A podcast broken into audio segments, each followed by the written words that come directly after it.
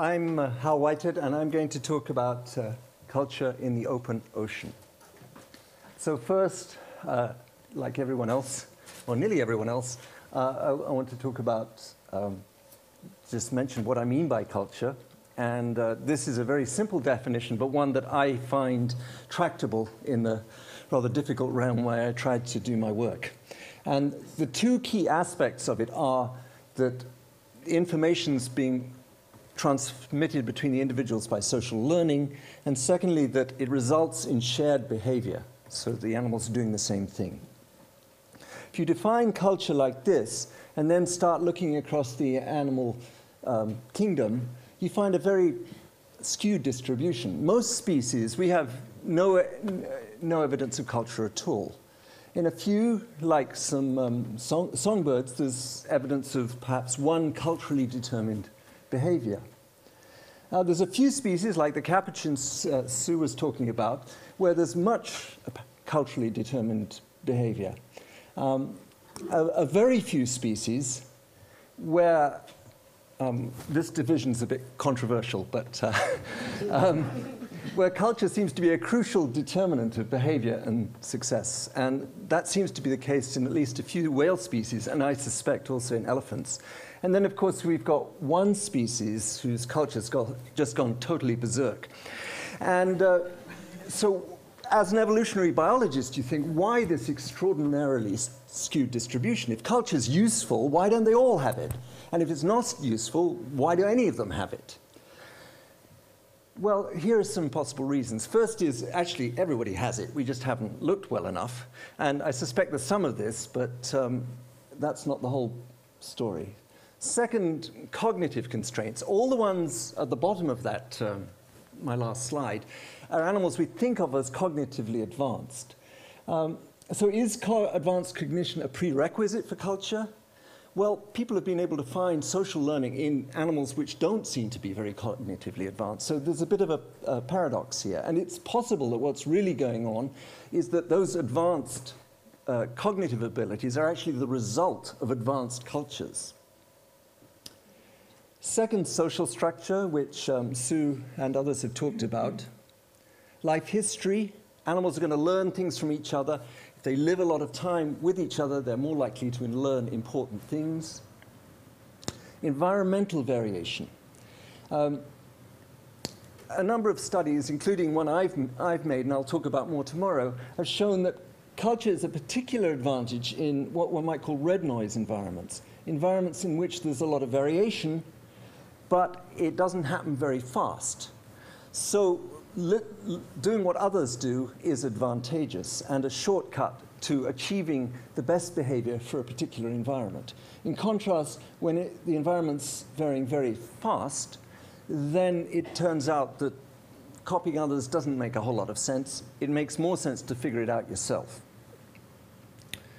Okay, so let's go to the whales and dolphins and, and, and apply some of these characteristics to them. They live long, um, over 100 years in some species. There's a lot of maternal care, a lot of um, possibilities for transferring information. They live in complex social structures with long-term bonds. They are cognitively advanced, and they, the ocean is a particular red noise environment. There's a lot of variation in the ocean over long time and spatial scales, um, and much less over smaller ones. So all of these um, would seem to promote social learning and culture, although, as I said, the advanced cognitive abilities might, might, might be a result of this rather than a precursor for this.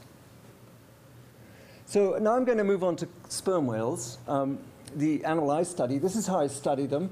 Uh, this is our 40-foot sailing boat off the Galapagos Islands.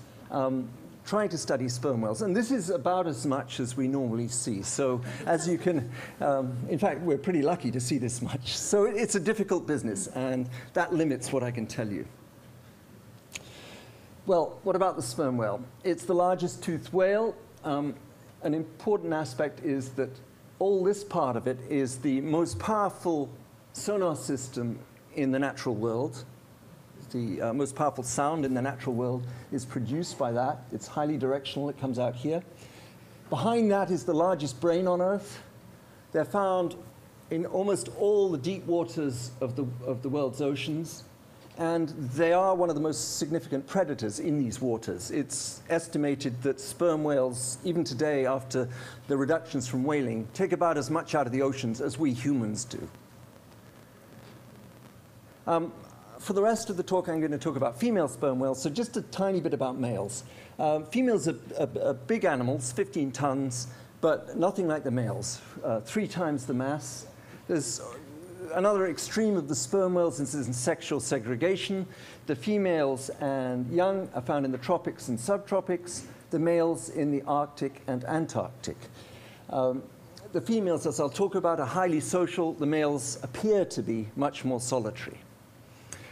Well, the males return to low latitudes to breed when they start coming back when they're about 27, and here they rove singly between groups of females, spending just a little time with each. What I think the consequences of this are are that the males spread genes around very well, and there's very little difference in the nuclear genes between different oceans, um, but they don't move information around well because they don't spend very long with any of the permanent groups of females. So here are the females, and a lot of my work has been trying to figure out what's going on here. Why are these animals together? And this is the picture from our work in, in, in the waters of the central um, eastern Pacific. The basis seems to be the social unit, about 11 females and their young, um, nearly permanent membership, and not many of them are related, but some aren't. However, when we're out there, we tend to meet about 20 animals. Whoops, can I go back one? Sorry. Uh, about 20 animals, which is two units, and they're moving together for a period of about 10 days or so. The females within these units and group, they move and feed together, covering hundreds or thousands of miles. They suckle each other's young, they babysit each other's young. They defend themselves communally from predators such as killer whales. So this is a very communal existence. Um, I'm now going to talk a little bit about their sounds. Um, sperm whales make loud clicks to find their food, but they also use the clicks to communicate. These are what are known as codas, and they're patterns of clicks used for communication.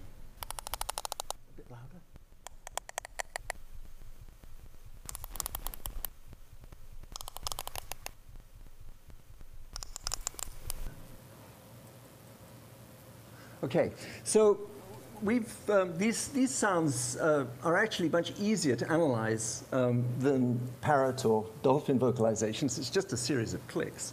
And that's allowed us to, to look in some detail uh, how, how they're used. And uh, these, um, the whales of the Galapagos, um, we find that each unit has a particular dialect, but the dialects are very similar between bunches of units. So off the Galapagos, there are three what we call clans. The regular clan who go click, click, click, click. The plus one, click, click, click, click. Rather like the Canadian A at the end. and just occasionally off the Galapagos, we find the short clan, click, click. um, in, in one of the better bits of my research, I sailed all around the South Pacific recording these codas. Um, and um, oh, I'll get to that. The, the repertoires of the units are stable over years. So if one unit's regular now, it's regular 10 years later. And the units form groups only with units from their own clan, even though there are units from different clans in the same area. So, yes, this is from our study across the South Pacific. The plus one clan, just off Galapagos, Ecuador, this is where we heard them. The regular clan from there and down to central Chile, four plus clan, click, click, click, click, click, click, uh, from central Chile up into the central Pacific, uh, a different clan in the Caribbean, and then that short clan, the one we occasionally heard in the Galapagos, we actually found right away the way across the South Pacific, all the way to New Zealand. So, four to five clans in the South Pacific, separate clans in the Caribbean, 2,000 to 10,000 kilometers, this huge spatial scale. The clans are sympatric. I mean, they, in any area, there's two or more clans So you've got a, a, system with what you might call multicultural society. In any area, animals are interacting with those who have a different dialect. And the clans contain tens of thousands of females. So this is a, these are large-scale structures. What produced them? Well, we've done the genetics, and there's virtually no difference at all between clans in the uh, nuclear genes. What about environmental differences plus individual learning? So the animals are learning different things in different places. No, they're in the same places. Ontogeny, so maybe the plus one were the young ones, the regular the old ones. No, in each clan there's all, all, all ages of whale. But the only thing left is culture. So we assume these clans are the result of culture. Um, but they are actually much more than dialect, these clans. We find that there's um, some mating and movement between clans to st stabilize the genes. As I said, they're sympatric, several clans in any area. They're large scale, distinct dialects, but there's also distinct habitat use and movement patterns, so they're behaving differently, consistently differently in the different areas. These result into differences in feeding success. So off the Galapagos Island, normally the regular clan um, has better feeding success. But when El Nino strikes, it switches, and the plus one clan does better. There are differences in reproductive success. So over the long term, um, some clans are producing more babies than other clans. So, looking at the consequences of this, sperm whale um, uh, populations seem more structured culturally than genetically or geographically. And if clans are differentially adapted to different areas and conditions, um, the effects of what we're doing to their environment may be particularly uncertain. So, for instance, when we look at the long term effects of whaling, because the behavior of the individuals in the different clans is different, it's likely that the rate at which they were being killed by these, at least by these kind of whalers, if not by the modern whalers who are much more efficient, were different. So as we look at the long-term effects of whaling, probably we should try and factor this in. Uh, global climate change. I mentioned that when El Nino strikes, the plus one clan units start doing better feeding wise. Well, El Nino is a warming of the waters in the eastern tropical Pacific. Uh, global climate change is likely to produce more El Ninos, more El Nino like conditions. So the, the, the conclusion is that the different clans will probably be differentially affected um, as the waters warm. A, a, consequence of this, and from similar studies of, of other um, whale and dolphin species where we seem to have um, cultural diversity, is that we should conserve it. We should not only be trying to conserve genetic diversity of these animals, but we should try and conserve the diversity of information in the population, their cultures. Well, now getting to um, the focus of, of, this meeting, how, what does whale culture tell us about human culture, or perhaps vice versa? We know very, very little of whale culture. It, they're very hard to study, and I suspect there's a huge amount out there. But what seems to be clear is that whale culture is not generally material or technological. Um, certainly not as material as chimpanzee culture, and way, way below anything we humans have. They appear, as far as we can tell, to lack a syntactical language which is used in the wild. One can seem to be able to teach them syntax in captivity, but there's, uh, so far, as far as I know, no evidence that they use this in the wild. But what it is, it's vocal culture, it's ecological, it's about how they use their environment, it's social, it's about how they interact with each other. So, um, going back to this book, um, one of the more provocative chapters is by the anthropologist Kim Hill. And he puts it fair and square non humans do not have moral systems and do not reinforce social rules with symbolic display or signal adherence to specific sets of norms. So then I read that and thought, well, do sperm whales have moral systems? And a little after that, I, start, I read a book by Donald Broom, who was uh, suggesting that many animals have moral systems. They have to have moral systems to live socially with each other when they can be dangerous to each other. And uh, for sperm whales, it came to me, this is particularly severe. So these sperm whales are making this extraordinarily powerful sound which will undoubtedly um, temporarily deafen or perhaps permanently deafen each other if they aren't used carefully. Uh, they use these sonar systems 50% of the time. So 50% of the time they're going click, click, click. And these are very, very powerful clicks. And, if any of those clicks was aimed at the hearing system of another sperm whale, it, it would be very bad news for that whale. So, I liken this to a bunch of hunters out there in the woods. They're all using machine guns and they're firing them over 50% of the time. For that to survive, and for those hunters, like these whales, to perhaps live over 100 years, they have to have a strong moral system. Well, at least that's my conclusion. well, but are these rules genetic or cultural? We don't know.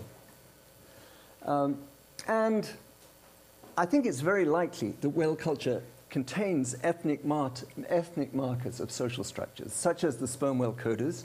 We don't know this for sure. There's rather better evidence that um, the killer whale calls are ethnic markers. And they may perhaps signal adherence to specific sets of norms.